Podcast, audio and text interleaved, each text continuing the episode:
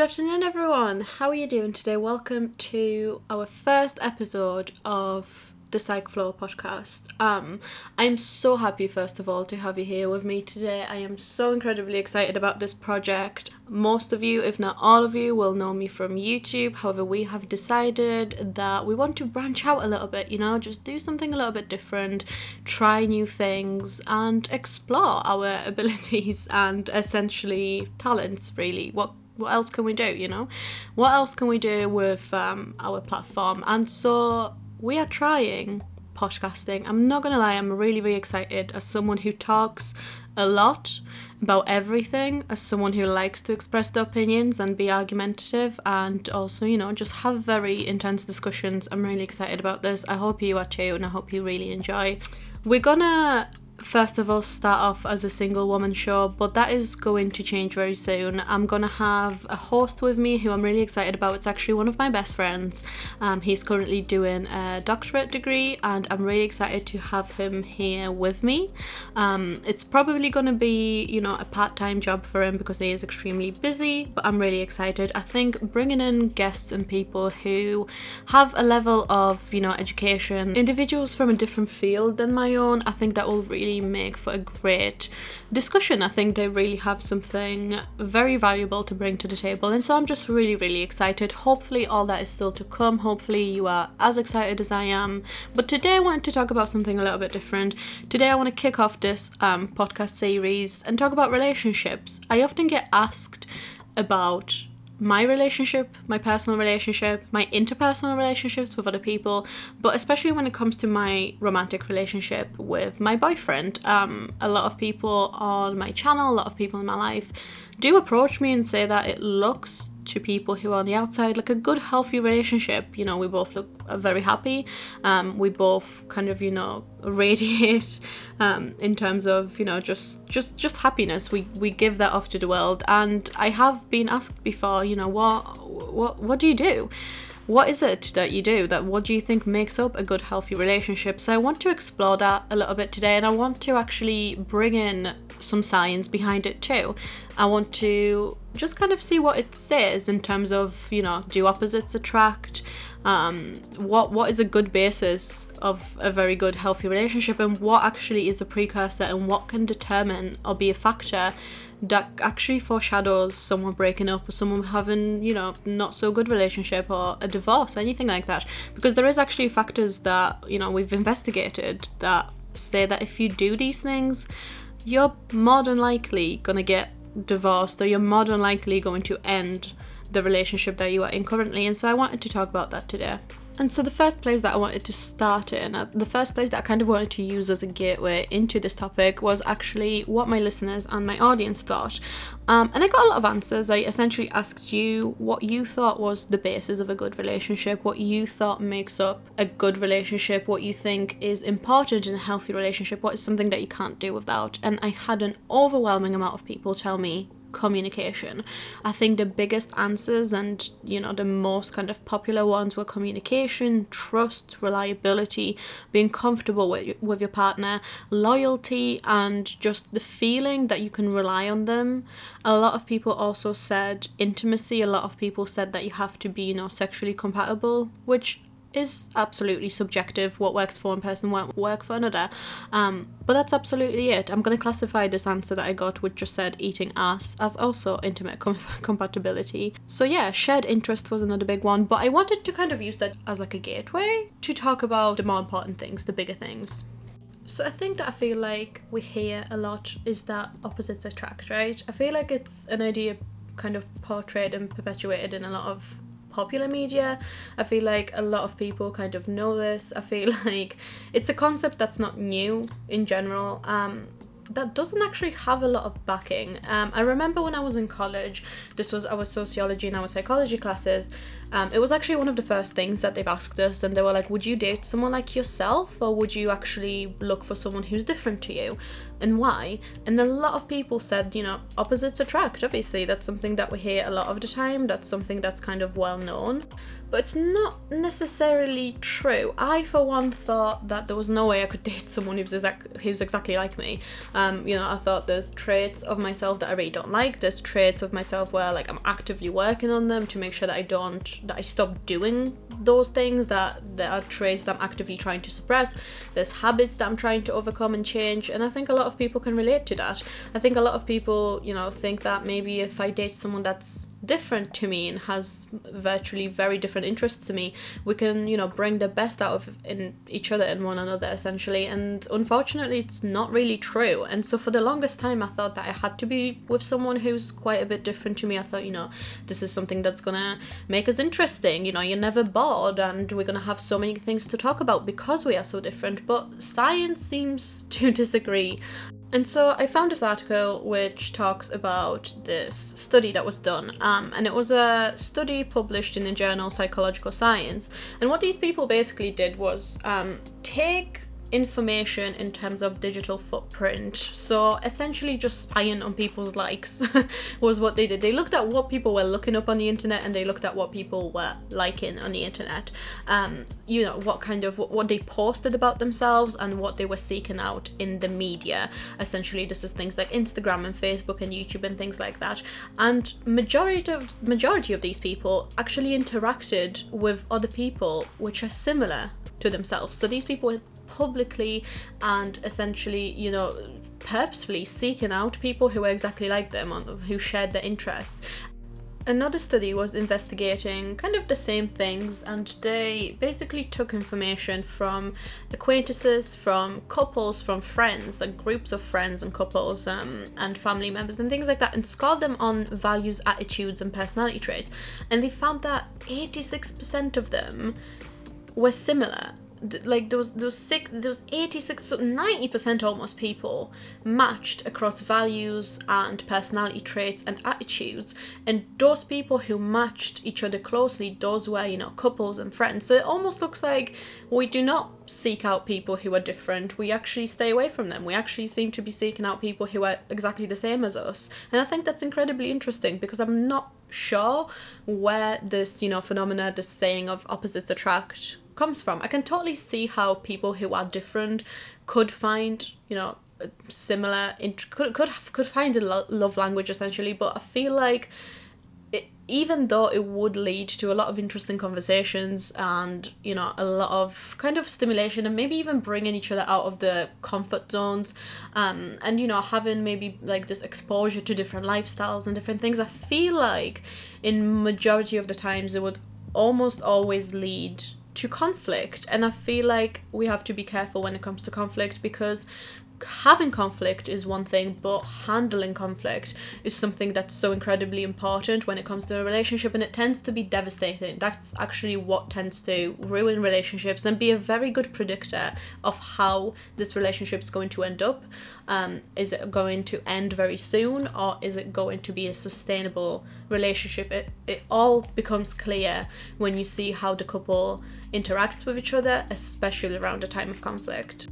But before I get into like conflict, conflict resolution, and then also this um, article and paper that I found that I really think is incredibly fascinating, um, and I want to share with you guys, I want to talk about my experience and what I think personally makes a really good relationship. So the first thing, the starting point to me and for me, will always be compatibility in terms of life goals. So essentially, when me and my boyfriend first met, when me and Owen first met, um, I sat him down and I said to him, what I essentially told him my goals, my goals and my expectations. And I was like, this is not, I'm not going to be one of these people who will first, you know, get you into a relationship and then place all of these expectations on you, all of these standards, because that's unfair of me. Um, just like I'm not going, it's essentially like buying a house and then finding out all of the things that the house needs, you know, doing, all of the things that the house needs repairing, all of the things that the house needs to have done after you already bought it, where, you know, backing out of it is possible, but potentially costly in terms of, you know, money, but in terms of a relationship, it would be, you know, stressful and probably hurtful and things like that. So I don't want to put him or anyone in that situation. So I think what's important is to announce your goals first. So what we essentially did was sit down and have a conversation, um, and I was like, you know, this is how I feel, this is the kind of person that I am, this is what I expect from my partner, this is the goals that I have in life. I am an incredibly independent person. Um, you know, my essentially my, my whole thing is like, I don't need to be with anyone, I don't need anything, I don't need anything that a man can give me, I don't need time, I don't need money, I don't need love. Um, all of these things I can give myself, but I feel like like that's why it's even better that I want to be in a relationship with someone, because you know, you are assured that I don't, I'm not with you out of need or desperation. I'm with you because I want to be with you, because you offer me something as a person that I find incredible, amazing, fascinating. So I think that is the first essential step, is essentially just to sit down and, you know, talk about your goals and see if you are co- like compatible on, on that kind of term. Um, because I know that if I did that in my previous relationship, I wouldn't be with that person. So an example that, you know, I want to give you is, for example, I, I am someone who will never settle down in terms of like geographical location. Um, I have been traveling since I was a child. I moved from Poland to England. I am currently living in England. I moved from Newcastle to London. I will probably move from London to York or maybe to Manchester. And then, you know, upwards and onwards, I want to move and have a year off in Spain or in Greece or another, you know, hot country. And I just, I don't like sitting in one place for too long. Even when I was um, living in one place and I was in the same town for a very long time, I moved four times from different parts of town, um, to different houses, just because I, I fancied it and I could, and I like change and I like to change my environment. And at the time I was with someone who was very heavily set on staying in one place, which was a problem for me. And, you know, if we didn't break up earlier because of other reasons, we would have eventually have to break up because our outlook on life was different, our goals in life were different, and so it wouldn't work. And fundamentally, you know, you can suppress it and you can say, oh, well, you know, get to that, we'll, we'll talk about that once it comes up, we'll cross that bridge once we get to it, but it doesn't always work, because you are limiting yourself and you are limiting your potential if you are with someone who is so fundamentally different to you.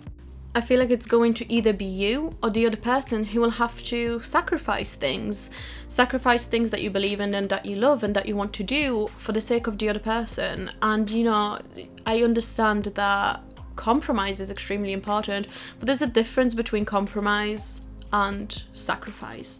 I feel like there's a huge difference between giving up what you truly want to do in life to make someone else happy, where realistically both of you could be happy even if it's with someone else. And so I feel like it's incredibly important to sit down at the beginning of a relationship and just talk, just again communicate and say to the other person, look, this is what I want, these, these are my goals. What about children? Do I want children? Do you want children? Because that's something that you will unfortunately have to face at one point or another, and I don't think it's very useful or productive to just kind of, you know, put it off and say, well, I'm not thinking about it now, because it's very much easier to stop seeing someone after a month than, you know, five years or six years. It's it's very hard when you've spent six years with someone, or God forbid you married someone and then you realise that it's not working, because it can be so much harder, both in terms of, you know, your attachments and your emotional struggles, and also the, the, the just the pressure put on you from family, from society in general, from friends, from everyone. It, it makes it, I, I have no doubt in my, no doubt in my head that it makes it so much harder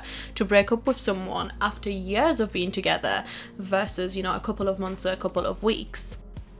I also personally um, think that getting into relationships, serious relationships, when you are young is not a very good idea. And I think everyone kind of I like idealizes and, you know, romanticizes this idea of high school sweethearts and people who have been together for a very, very long time. But again, as someone who has been through that, and this is me speaking from a point of just experience and anecdotal evidence rather than, you know, science just yet, but as someone who's been in a relationship with someone at the same age of fifteen up until twenty, twenty or twenty-one, um, you grow up to be completely different people. There is there is a possibility that you're going to grow up to be so incredibly different, because you have met and you were together growing up essentially when you were forming your personality when you were maturing and blooming into this person that you were going to be for the rest of your life. And a lot of the time, your personalities at the personalities at the beginning don't necessarily match up the personalities at, at the end of this process. And so a lot of the time I have seen people who, you know, got together at a very young age and they were happy for so many years, and then small cracks begin to appear because actually they've realized that they want to do different things in terms of, you know, where they want to live, what they want to do for a career, um, what they want to do in terms of children. And again, because you got together so incredibly early, um, there's this there's this kind of, you know, just again just pressure put on you, because what you're going to do, break up now that you've been together for ten years? It's so incredibly it's so much harder, um and that's without even bringing in the fact that, look at it however you want, but a lot of people will feel like they're missing out. They're missing out on the experiences that a lot of young people have because they have been in a committed relationship for, from such a young age, from fifteen or sixteen. And so whilst all of your friends were partying, whilst all of your friends were, you know, maybe sleeping around or being sexually promiscuous, a lot of the time people will feel like they can't do that because of the girlfriends and almost come to resent the partners. And again, this is not me talking about like twenty year olds or twenty-five year olds, this is me talking about teenagers who start getting into relationships at a very young age as teens and then start resenting their partner in their twenties. And a lot of the time I feel like that can lead to cheating. A lot of the time I feel like that can lead to resenting your partner in terms of like, you are limiting me and you are not letting me the person that I want to be or that I wanted to be. It's because of you that I haven't had these experiences, um, and things like that. So I feel like, again, long-term serious relationships are not going to work for everyone, and I almost feel inclined to say that they don't work for a majority of people, especially starting in the teen years, um, and then progressing into early young adulthood. I'm starting to now see a lot of young people, especially on social media applications like, you know, TikTok and Instagram, say things like, I would literally rather do anything than have a life like this, and then flash these images of very traditional, you know, nuclear families and very, very conservative and very kind of, you know, how, how how families used to be.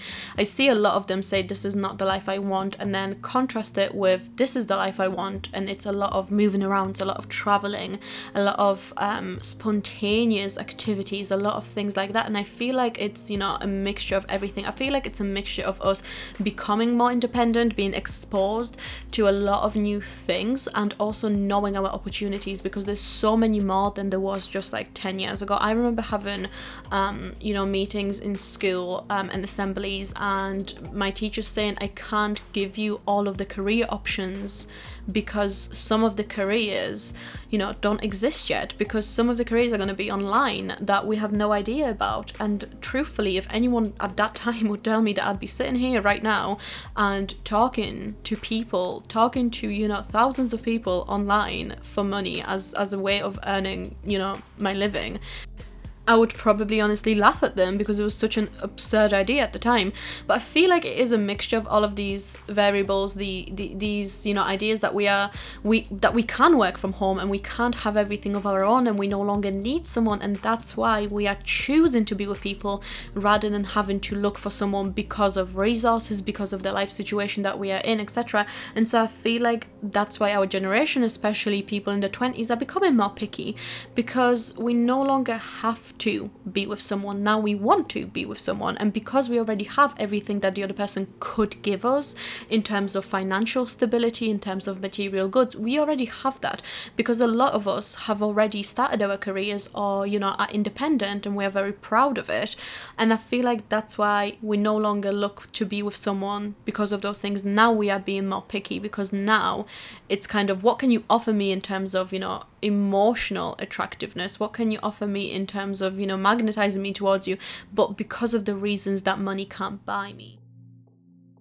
So now the piece of research that I really wanted to talk to you guys about today, um, something that I found incredibly fascinating, is this article um, and research paper by Doctor John Gottman, and he's a leading researcher in marriage and couples issues, and he's been studying um, relationships and their dynamics for, you know, his entire career, essentially.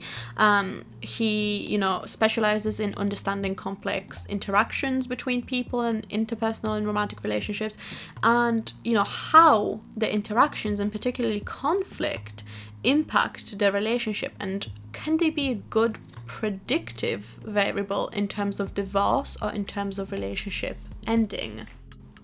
And so, according to this paper, um, there is two types of relationships, and one of them is the healthy or regulated relationship, and these couples have increased couple satisfaction.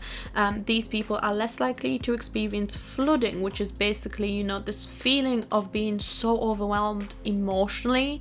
Um, I'm sure many of you can relate to this. This is, you know, during usually an argument or a confrontation where you feel like you are just being suffocated suffocated um, through the argument, essentially. Um, and so these people show less of these kinds of things, right? They show more satisfaction and they show less flooding.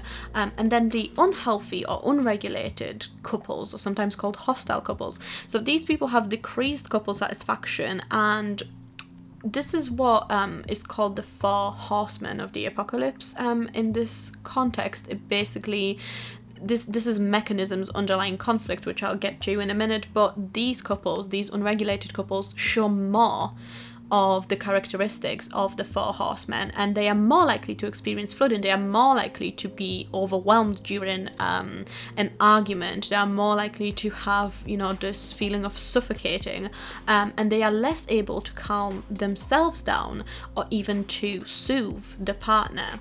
And he describes something that's called a five to one ratio. So basically he says that a healthy couple has a five to one ratio of positive to negative behaviors.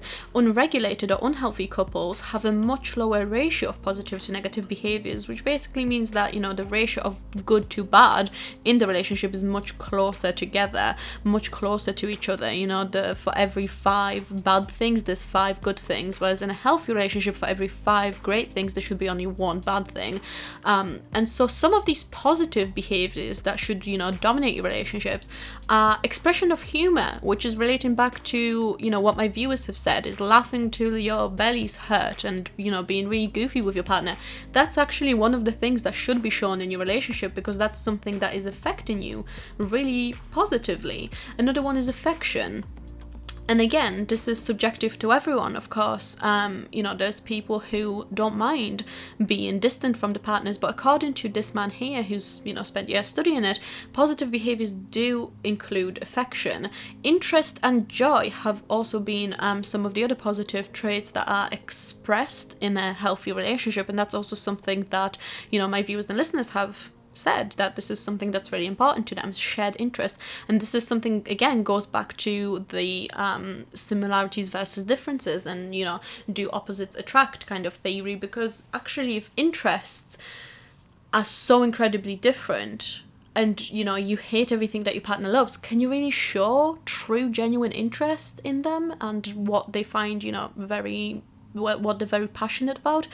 Or is it actually going to be, you know, a little bit of um forced interest, let's say?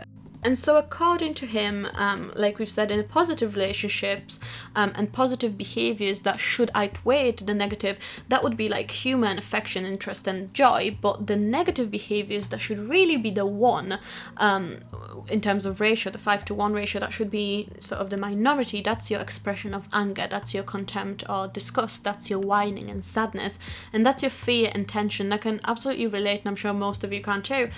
When you are in the room with someone and you can feel the negative energy, you can feel the tension, it is the most uncomfortable and mentally distressing. Even, I would almost say, even more than like an open argument where you are letting everything out, or at least personally to me, I feel more uncomfortable where there's this horrible tense silence than if we were to just confront each other about our, you know, differential views or what has hurt one another. But, um... he says that in these regulated couples, right, in these healthy couples, they, they essentially fall into three categories. And one of them is the validating couple. And I think this is what me and my partner fall under. I really do think that we are a validated couple. And so these couples are characterized because they handle conflict in an open and cooperative manner. They exhibit increased positive emotions, and they have a respect um, for each other's opinions. So they believe in emotional expressiveness, but in moderation at the right time. So there's no random arguments or outbursts in public.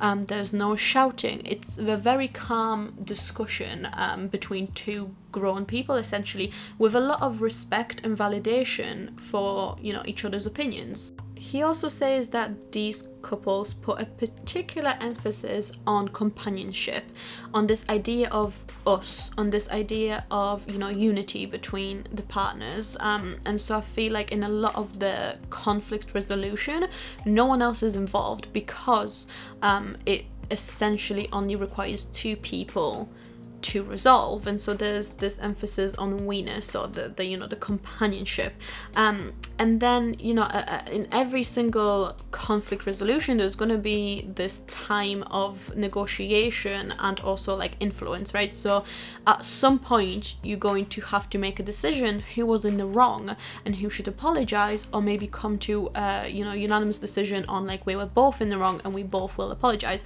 So in a validating couple, Um, you know, the, the, the, the attempt to influence one another is kind of towards the end of the interaction. This is during the agenda building or negotiation phase. So this is once all of the opinions have been laid out, all of the opinions have been respected, we have talked about this, and then we make a decision. There's no impulsivity and there's no, um, you know, explosive arguments. And I can totally relate to that. I, I feel like this is the best description of the relationship that I am currently in. I definitely think that we do not think with our emotional minds. We most definitely, you know, lay out everything in the open.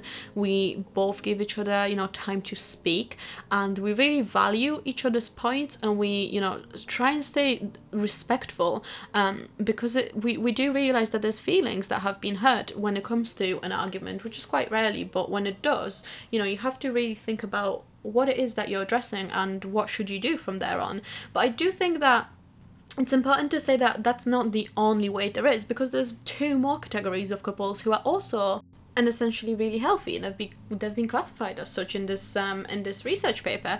And this is the um volatile couple, and just like the previous one, they are very validating in terms of like opinions, and also the you know the, they handle the differences in a very open manner. But the difference is that um this couple is a lot more competitive, right? So they exhibit a high frequency of negative emotions and positive emotions. So they are very, you know, c- kind of on the opposite spectrum of the very neutral couple that I would say that I am, that I would say I classify my um, relationship as. And so they persuade the partner essentially straight away. So in contrast to the first one that kind of waits till the end to make this decision, this is a very much, you know, straight away, straight from the beginning, whose fault was it, who is in the wrong, um, and what should we do about it? And, you know, this, this paper says that um, these people really have a high, you know, high persuasion attempt, um, high levels of that very, very quickly, right? Like it escalates quite quickly. Um, and they're the, the, the most expressive of all of the couple types. So they express positive and negative feelings just completely freely. Um, and they show really high levels of affection and humor, even during the argument. And there's this kind of feeling of it's us against the world with these couples. So like the first one was very much, you know, emphasis on like we are one and this doesn't concern anyone else. This is very much a we against them stance. Um, and actually uh, this paper says that the men who prefer these types of relationships are very likely, just as likely as women in fact, to bring up anything that they found, you know, to be crossing boundaries or to be an issue. Um, and these kind of couples are characterized by the openness and honesty and, you know, the, the influence on each other in order to see their strength. They are very much, you know, in favor of seeing each other's strength, and also very supportive of mutual independence, which is in, I, I still think, you know, even though it would it would not be a relationship that I would be participating in, just because of your personality. And this kind of goes back to what I was saying in terms of like getting into per, into interpersonal relationships and romantic relationships at a very young age, when you don't know yet what kind of person you are, when you don't don't know if you are a person who, you know, values another person's opinion but is very expressive of negative emotion and doesn't mind shouting, not in a negative way, just in an expressive way, um, you don't know that yet, because I'm definitely not that person, and I thought I was, and I can see now why my past relationships with men who were like that didn't work out. It's actually because I'm not one of those people. It's not, it's, it's not, you know, no one's essentially fault really, but it's how you handle conflict. And so if you have one person who is very expressive and prefers to be very, very vocal and almost, you know, shout, and the other person is very quiet and would rather have a sit-down conversation, then it's not going to work in the same way in terms of compatibility as it would with the other person who is exactly like you.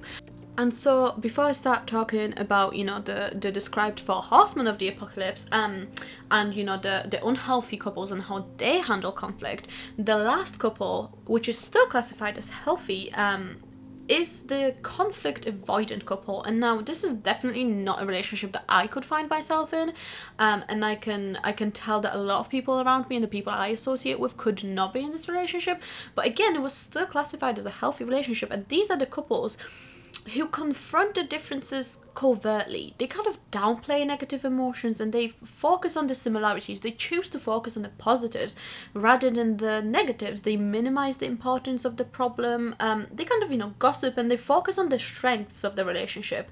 Um, you know, they, they, they try to focus more on the positives, the affirmations, um, and the commitment to one another, and the end conversation, you know, they, they end all of the arguments with a very positive positive ending, with a very open, you know, optimistic ending. Um, and these couples will at times, you know, explore their emotions because the overall goal is acceptance, but any kind of expression is usually very low-key. It's usually very, you know, downplayed, and so it's completely opposite to the volatile couples, which are very expressive, very explosive. So you can see how someone during the romantic relationship that is very conflict avoidant couldn't really be, could they really be comfortable with someone who's a volatile relationship type? I don't think they could, and I, I generally think that I would be one of those people who could not handle being confronted so very openly and almost explosively in that way.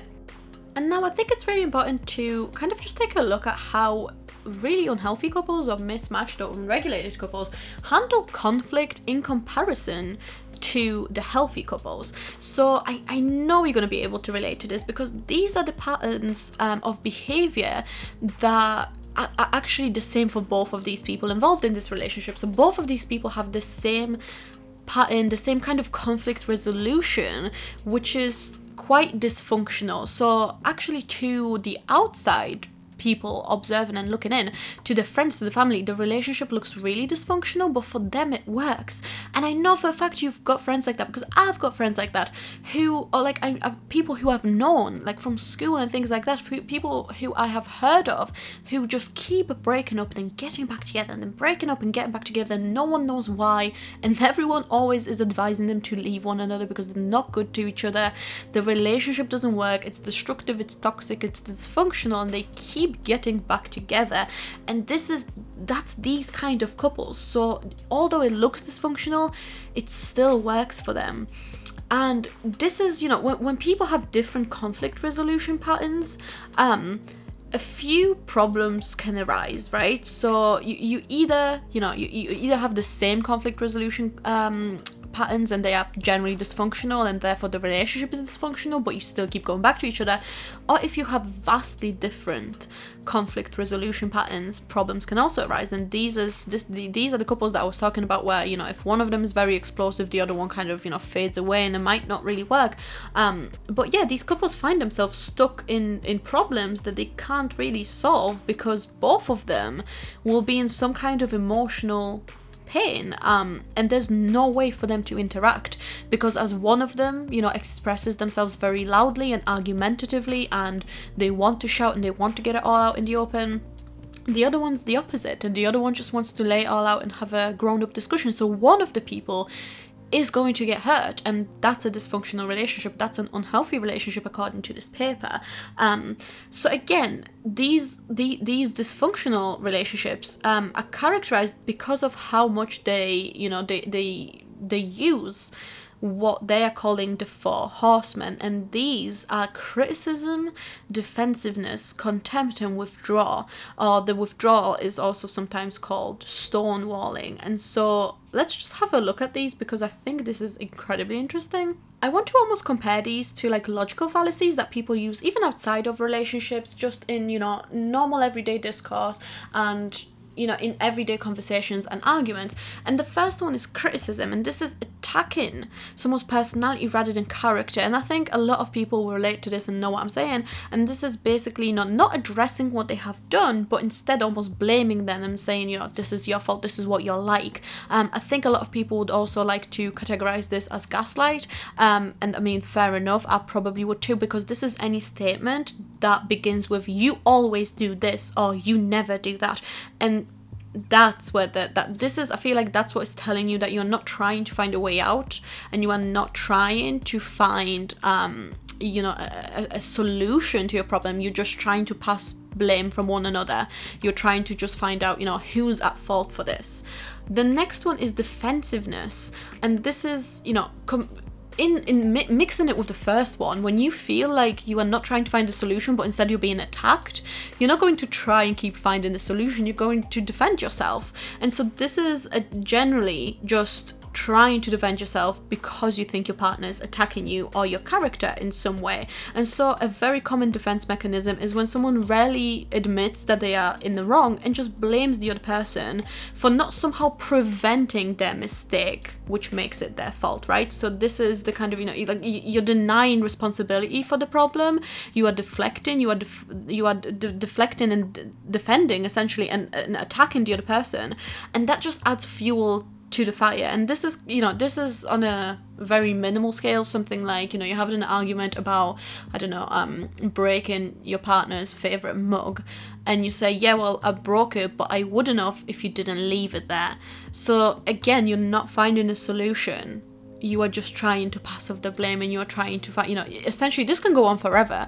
This can go to, you know, well, yeah, I broke it, but if the man who made it didn't make it, I wouldn't break it. So like, like it gets to that ridiculous point of whether the, the argument isn't even an argument anymore. It's just trying to blame the other person.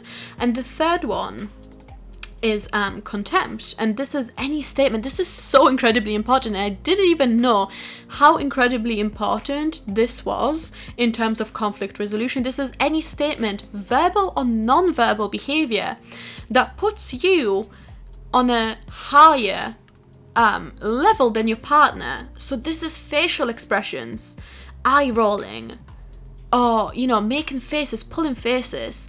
And this, according to this paper, is the single best predictor of divorce. Who would have thought that you pulling faces or rolling your eyes at your partner is actually the best predictor of divorce? But this is what this paper says.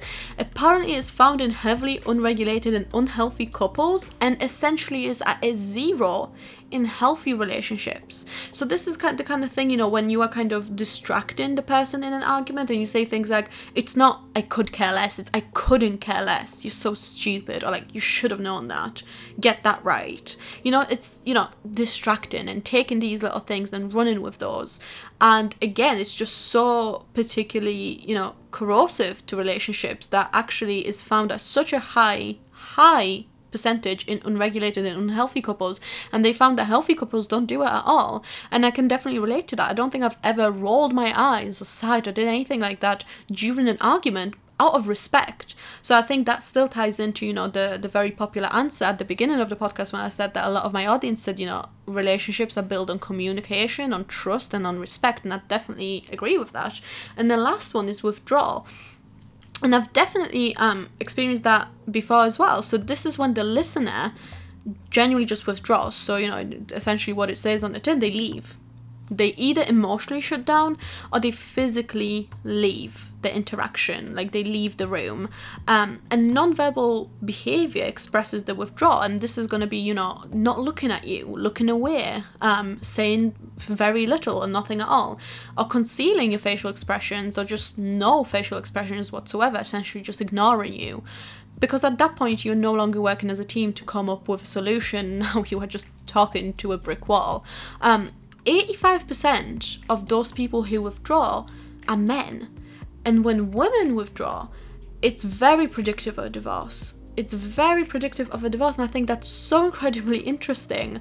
Um, this paper says that men withdraw as an attempt to decrease the state of being flooded and to self-sue. So essentially they're saying when men leave the room, it's because they can't handle the overwhelming amount of like flooding, you know, information and emotions. And so they just need a second, they need to breathe. But when women leave the room or withdraw, it's because they've had enough. It's it's because it's done, it's over. And I can definitely relate to that. Um, in my past relationship, the the you know the the boy I was with, I'm not gonna say a man because I was very young, the boy that I was with um used to leave the room, and I've definitely known a few people whose partners would just leave as soon as a you know as a conflict arose, or as soon as um a confrontation started or an argument started, they would just leave.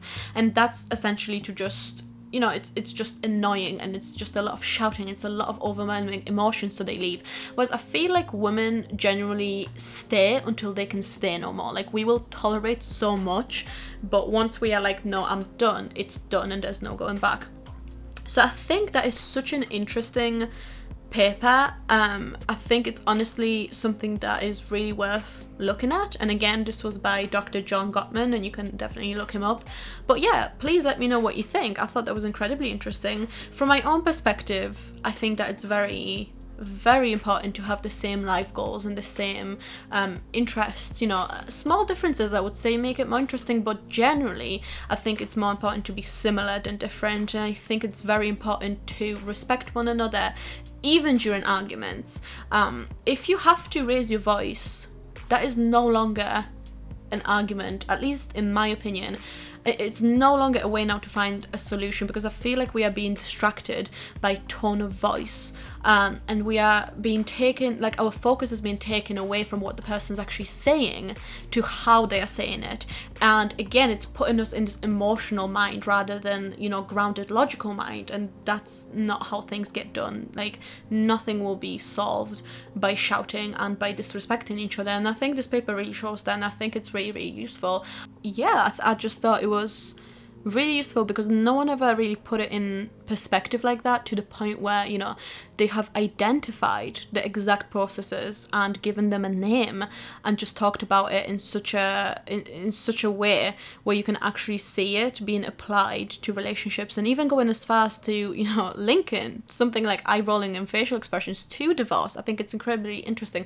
But do let me know what you think, and do definitely, you know, let me know if this is something that you see in your relationship, or maybe it's completely different. Maybe you and your partner are completely different, and your relationship is the best that, like, Like you have ever experienced in your life. I am so incredibly curious to hear what you have to say. Please hit me up on all of my social media. They will be linked um, in the description of this podcast, and also, you know, you, you, if you found this podcast, you probably already have my social media, so do message me there, do comment down below, do let me know what you think. I am very curious to hear from you. But for now, that is all I have for you guys, and thank you so much for joining me here on my new passion project. I really hope that you are just as excited as I am to start this, and, you know, I hope that we can explore a lot of in-depth issues and some really fascinating topics um, with some guests and, you know, different hosts and people who can give us some different perspectives. Um, and I hope that, you know, you can actively take part um, in these discussions as well, and let me know what you think. But for now, that is everything that I have for you guys this week. Thank you so much for tuning in, and I'll talk to you next time. Bye,